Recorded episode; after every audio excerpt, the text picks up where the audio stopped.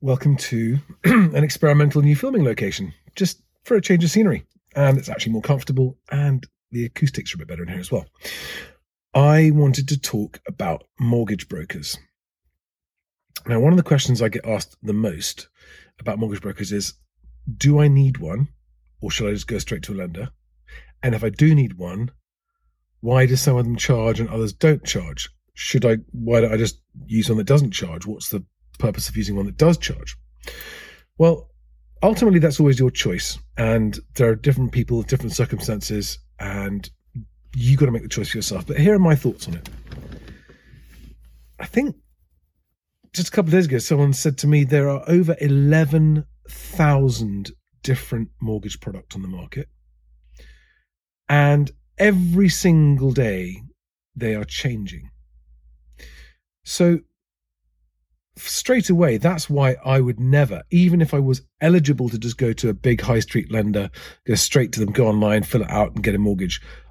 How do you know you've got the best deal when there are that many other products on the market? So that's why I think just going straight to a high street lender and doing it directly is almost certainly a false economy in the long run. And secondly, they will only tell you what they can tell you about their own products and they won't volunteer information on competing products that might have better terms. So straight away, and you know, you can go into all the research you like online about different mortgage products, but ultimately, the amount of time it's going to take you is a false economy. You're not saving enough money to make up for the amount of time it would take you to be as well informed as a mortgage broker. So, 11,000 products. Well, why? Well, because think of all the different scenarios Uh, that, that could exist for a, for a borrower, right? Your personal circumstances. Are you single? Are you not single? Do you have children or not? Are you planning to or not? How old are you? What type of work do you do? What are your future plans? Do you not have any future plans? Do you want flexibility or do you have certainty? All of the answers to all of those questions will affect which lenders the broker might choose. Your financial situation. How much is your deposit? What's your income amount and type? What kind of work is it? You employed or you self employed? How much is salary? How much is bonus? How much is overtime? Because again, all lenders will treat those different types of income differently, and some will lend against your overtime and some won't. For example, what are your future salary expectations? Are you in a career where it's an absolute certain ratchet up as you go in the future, or is it less certain? Are you going to be switching careers? And what happens if you get made redundant? How do different lend- what's the risk of you being made redundant? Do you need insurance against that or not?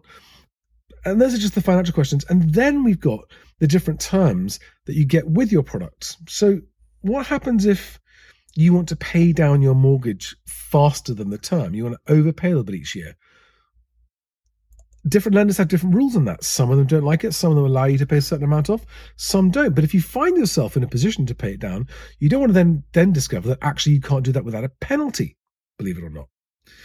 How portable is the mortgage? If your circumstances change, is it easy to move house and keep it with you or not? And if you do move house, will it allow you to sell complete your sale and then buy with a gap in the middle? And if so, how long is that gap? Some say no, some give you three months, six months. I think some give you 12 months. I don't know. I'm not a mortgage broker. Some of this might be wrong, but the principle stands. And what about extendability? Might a lender extend it or might they not? I mean, the list just goes on and on and on, and every single individual person's borrowing requirements are unique. And that's before we even start about the kind of property you might want to buy. Is it shared ownership? Is it a new build? Is it a leasehold? Is it a freehold? Is it above shops on a main road? Is it in an area that's got development happening? All of these things will affect whether or not a lender wants to lend against it. And the broker will, more often than not, especially the good ones, will know which lenders are okay about lending money to buy a flat above a chip shop, for example, and which lenders aren't.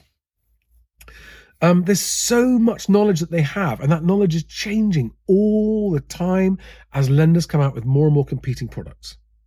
So, okay, Charlie, you might say, all right, fine, but let's just go. We can just go to an independent broker who we don't don't get uh, don't charge a fee for. Well, if you knew how much work is involved for mortgage brokers months before they ever have any prospect of getting payment out of getting you a mortgage. and you put yourself in the position of that broker, months of unpaid work versus months of paid work. I mean, how much more time and effort and energy is that broker going to want to give you as a customer? Never mind what you think they should or shouldn't do. The world doesn't work like that, right? The reality is, the best brokers, in my experience, are the ones who do charge because they don't want to work for time wasters and tire kickers, of which there are plenty. They want to work for people who they know are committed and actually seriously want a mortgage and who value the expertise and knowledge and, and extra value that the broker can bring to your purchase. Now, it's not about just getting the mortgage arranged. And of course, really good brokers will get you a mortgage where other brokers won't. I know stories about brokers who submit a mortgage application on behalf of a client, it gets rejected, and the broker the broker pushes back and goes, "Hang on a second, why have you rejected this?" And they actually succeed in getting the, the lender to change their mind and get a mortgage offer where other brokers wouldn't have done. So there is a sliding scale, as with all professions, of competence and quality within mortgage brokers. So in my mind, it's the unknown unknowns that brokers know about.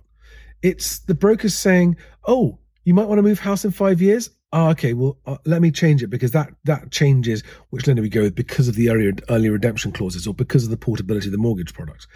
And a, a broker that you haven't paid might not care. I might just go, oh, I'm not going to change applications again. I'm just going to just keep quiet and not tell them about the trap that they're going to fall into because there are people who do that, as with all groups of people. So, this is why it is, in my opinion, a no brainer of an investment to go with an independent whole of market broker who, first of all, you like and trust before anything else, right? And if you find one that you really like and really trust who doesn't charge a fee, cool. If you're happy, go with them. But why do lots of them charge a fee and get it, get it paid? Because they go the extra mile. And the extra mile in your choice of mortgage product could be the difference between having to pay an early redemption penalty or not. Could be the difference between being stuck in a mortgage you can't get out of or not. There are so many unknown pitfalls, especially for first time borrowers. And that's why you've got to find a mortgage broker that you really think you can trust not one that comes across like they're your best mate, not ones that are overly friendly, too friendly. You want a nice balance of friendliness and professionalism. Okay. If they're too friendly and a bit unprofessional, like, oh, well, I'll tell you this and I'll tell you that, then what they're doing is they're telling you what you want to hear because it's in their best interests. You want someone who will actually push back against you, go, well, maybe that's not the best idea. This is the way to go. To go. You, you want to listen to the, the brokers who challenge you. Yes, you are the customer, but they are the professional, and you're using them because you need advice on the best product for you. So, in my opinion, it all in the same way that it always makes sense to pay for a survey, a structural survey before buying a, a home, not so much a, a brand new home because that's a guarantee, but buying any used home. Do you need to pay for that survey? No, you could buy it without it. But so you'd save the money, right? But later on, when you discover the massive problem, as, as, as people in my family have bought places that the lender approved and then got in and found really quite big structural problems because the lenders don't check for those. And they had to pay for it.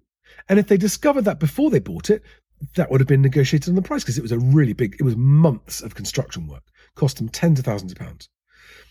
So, for the same reason why it makes sense to invest in a structural survey for a home before you buy it, whether you're buying with a mortgage or buying cash. Um, it makes sense to get a professional that you trust to advise you on your mortgage. How long? What term? What rate? Uh, the, the options and the choices are endless. And that's why it is a false economy, in my opinion, not to use a whole of market independent broker that charges a fee for their services. You know, you get what you pay for, right? And therefore, in my opinion, you're in a better position to avoid the traps later down the line that you didn't know about when you first came to get your mortgage. So go and find one. I mean, ultimately, I think local ones are good. Try and find there are local people. If you can, brokers that are happy to meet up with you over a cup of tea or coffee, that's always a good sign. Um, you really get to look them in the whites of the eyes and get a feel of whether you trust them or not. Um, so go and find one. If you know someone that can recommend or someone that they really like and trust, that's always a good route.